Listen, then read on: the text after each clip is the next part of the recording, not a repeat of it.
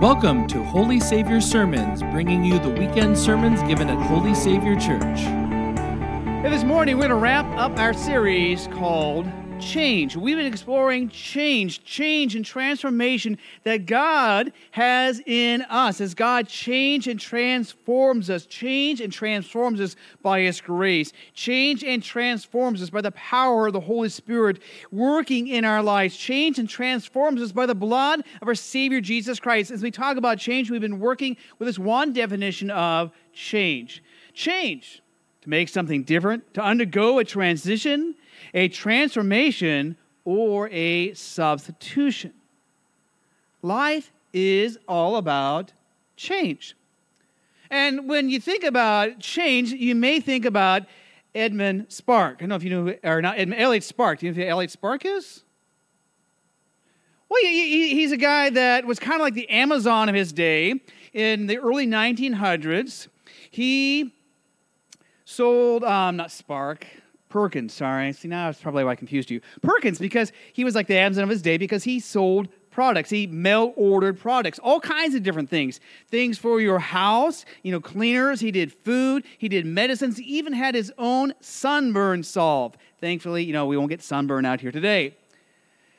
And in 1920, he decided to create his own company. He ventured out on his own, and as he tried to collect products that he could sell, he created something called Perkins Products Company.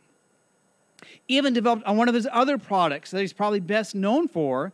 He took and he was able to transform water. I got here a pitcher of water with me here, and he transformed water into something that was refreshing, something new, something different. He did this with this product that he developed that was a syrup that he sold in these glass jars, and that then he, because again, it was a mail order product, that he would mail order, he ship to whoever purchased it.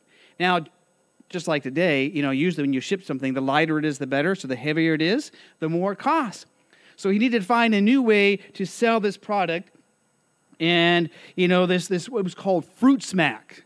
Sounds good, right? Fruit Smack? It's Fruit Smack, and he discovered that you could take this syrupy stuff and he could turn it into crystal form. And then this crystal form he could put in these little envelopes. And these little envelopes he would take, and then he could mail those out a lot lighter, and, and, and he would distribute these to anybody who wanted them, and would transform ordinary water into something amazing. Of course, you've all had fruit smack before, haven't you? Yep, nope, maybe. Some of you are saying yes because we know what it is. Some of you say, I have no idea. You see, fruit smack, you probably better know it as what we call Kool Aid, you know, where you take and you transform, you know, water into, mmm, something refreshing on a hot summer day. I mean, how many of you had Kool Aid before? Okay, how many of you had Fruit Smack before? Now that you know what it is, it's Kool Aid. So if you had Kool Aid, you've had Fruit Smack. They just changed the name, same thing. It's something amazing. You transform it and it becomes something new and refreshing. In the same way, we talk about transformation, we talk about how God is transforming us, how He's changed us from what we were into who we are now by the blood of our Savior Jesus Christ, by the power of His Spirit working inside of us. This really smells good. There's no sugar in it, though. Probably not quite as good. But you know, Kool Aid, you know, is just a great example of what it is when our God transforms us. That is, we are transformed by His love, by His grace, and His mercy. So today we're going to wrap up this series on change.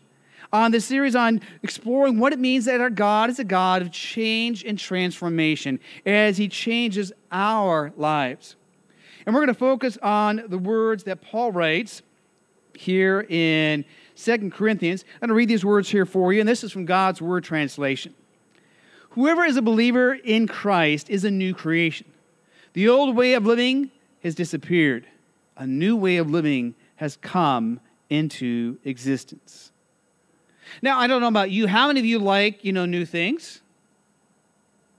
Some of you do. How many like old things? Yeah, you know, it's actually sometimes it's kind of fun, you know, to buy old things, like like an old car. I was telling Dell this morning, you know, we were in St. Louis to pick up Chelsea, and at the hotel they had a you know like a hot rod convention. Some were new cars some were old cars you know and those wind or those doors that turn around that you got to go through and don't touch them or you break them. So i was watching this guy pull up with a new car and i was not touching the door but i was looking and i was sure that i had cleared the opening. Do you know that there was this door right there glass right there and i ran right into it because they're looking at this really cool old car. And the guys getting out of the car laughed at me. I don't know why I said, Your car was really cool. It's a really old, cool car. And a lot of other old, cool cars.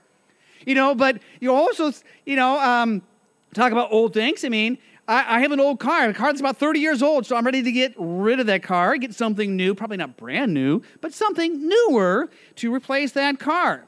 And many of us, you know, we live in an old house, an, a used house. You know, we built a new house one time, but you know, our house now is, is a used house. We bought it. Other people have lived there and they made it their home. Now we make it our home. I'll give you just a moment here, and with the folks sitting next to you in the same household, if you want, what is something that is um, used that you would not want to buy? Just take a moment, turn around the person next to you, and share. If you're online, you know you can quickly type it in and post that. All right, if you want, if you could shout it out really loud, you can shout something out. I didn't hear what you said, though. Shoes. No use shoes. I was surprised somebody didn't say underwear. I mean, I've I bought used shoes before, and I spray them with Lysol and clean them all out. I, am thankful I don't have to buy used underwear. Some people do, but I, I this is something I'm. And, and and earlier this morning, Bob said toilets. I mean, there's some things we just don't want used, but some things are really cool. Like a, an old used car could be a really cool car to have, or at least if you're in college, it could be a car to drive.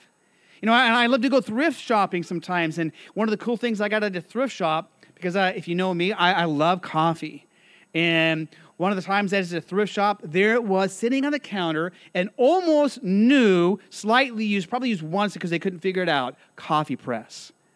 And if you know what a coffee press is, you know, you put the grounds in there, you pour the hot water, and you, you got to give it some turbulence there, and you stir it up, and then you press down, and that makes such a rich, delicious cup of coffee.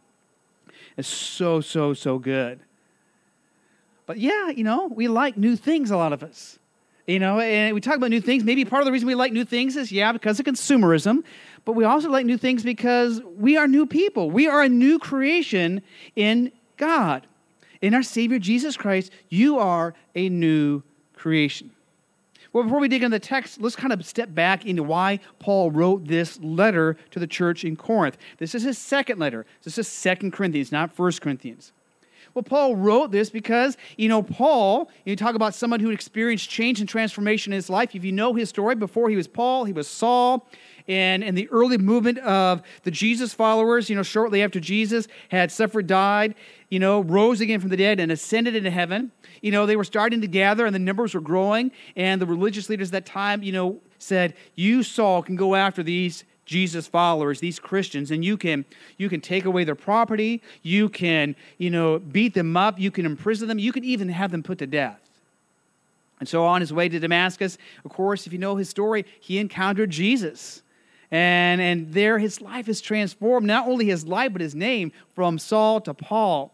And so Paul becomes a missionary. He is so moved by this experience, this new life that he has. He goes going all over this part of the known world by Jerusalem and Israel and, and other parts of the world. They're sharing the good news of a God who offers transformation in his love for us in Jesus. So, one of the places that Paul began a group of Jesus followers was in Corinth. Paul had been there, and now he's hearing that there are some people who have followed after him that say, don't listen to Paul. Paul doesn't know what he's talking about. Yeah, Jesus loves you, but. And they begin adding to those other things you need to do. Jesus loves you, but you got to make sure you do this over here. Jesus loves you, but you've got to abstain from that over there. Jesus loves you, but that's not enough. And Paul wants to make sure that they understand that Jesus is all that they need that it is Jesus' love that transforms us, that shapes us. It is Jesus' love that he writes a little earlier in 2 Corinthians 5, verse 14. For Christ's love compels us, because we are convinced that one died for all, and therefore all died. And that we should no longer live for ourselves, but we live for the one who died for us. A life that is changed, a life that is transformed. You are a new creation. And this idea of a new creation is not like a once and done kind of thing. This is an ongoing transformation. God is continuing to work in our lives. God is continuing to transform us, to make us from what we once were, think again about water and Kool Aid, into what we can be. And as Paul talks about this, as he continues there after verse 17, about this ministry of reconciliation, about the good news of Jesus Christ, that we are part of that ministry of reconciliation. We are part of sharing the good news of Jesus. You have been changed by the gospel of Jesus Christ. And as we talk about this change that we have experienced, that we experienced yet again this day, it is an experience that changes our entire lives. It changes our understanding of who our God is and our relationship, our connection to God. It changes our understanding of our relationship with one another as a community of believers here at Holy Savior. It changes our understanding of God's love for the world. And that love compels us. That love compels us to see change in our lives change as we wrestle through sin, change as we wrestle through the ups and downs of life, change as we look at a new vision and, an, and a mission plan for us going forward into this year and into the years to come. Because we have this new vision statement, we haven't said it for a while, so let's see if some of you remember what it is. It's growing in Jesus and sharing his love. Now you got to say that with me. At home, you say this too growing in Jesus, sharing his love. You see, this transformation, this new creation is a continual growing. It's why we gather together. We grow as we gather together. We gather together because we are compelled by His love to live and share this love that we have, to celebrate this love that we have. And we gather together, we also grow because, again, this new creation, this growing that we have, is not a once and done kind of thing. It's not, hey, I was baptized many years ago, I was confirmed, now I'm done. We are continually growing in our faith. We're continuing to grow in this love that Jesus has for this love that compels us to grow. And we go. We go as we serve one another, but also we go as we serve into our community and our world. This love that compels us to go, this new creation that we are, that we are not looking just for ourselves, but we're looking to share the love of Christ through our words and our actions.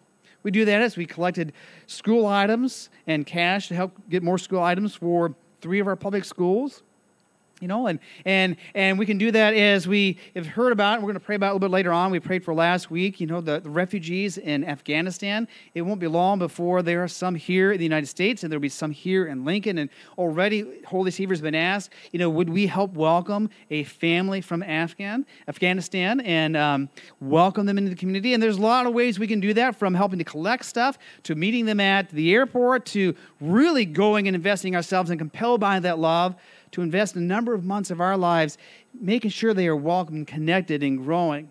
That love that compels us to do things like serve at Matt Talbot Kitchen. That love that compels us to, you know, do things like go on a short-term mission trip to Poland. We hope next year we can take a full team again. The love that compels someone like Chelsea to say, I'm going to pick up and become a geo missionary. You can ask her more about what a geo missionary is versus a career missionary and to continue serving there in the Czech Republic. That love that compels us is a love that has changed us. It has created us new by the power of the Spirit, by the power of the blood of Jesus Christ. You are His new creation. We are His new creation. Just like Mr. Perkins transformed water into Kool Aid. So we are transformed, not into Kool Aid, thankfully, though as good as it is, but we are transformed into the new creation, into those compelled by the love of Jesus to share his love. So, a challenge for us as we move into this new week and really as we move into the fall season and we begin exploring more, you know, what this vision and mission plan looks like for us here. How is his love compelling you?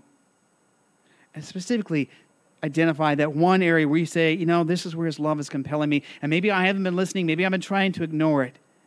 The Holy Spirit, Help me to hear that compelling love, how it shapes me and transforms me and sends me to the mission field right under my feet.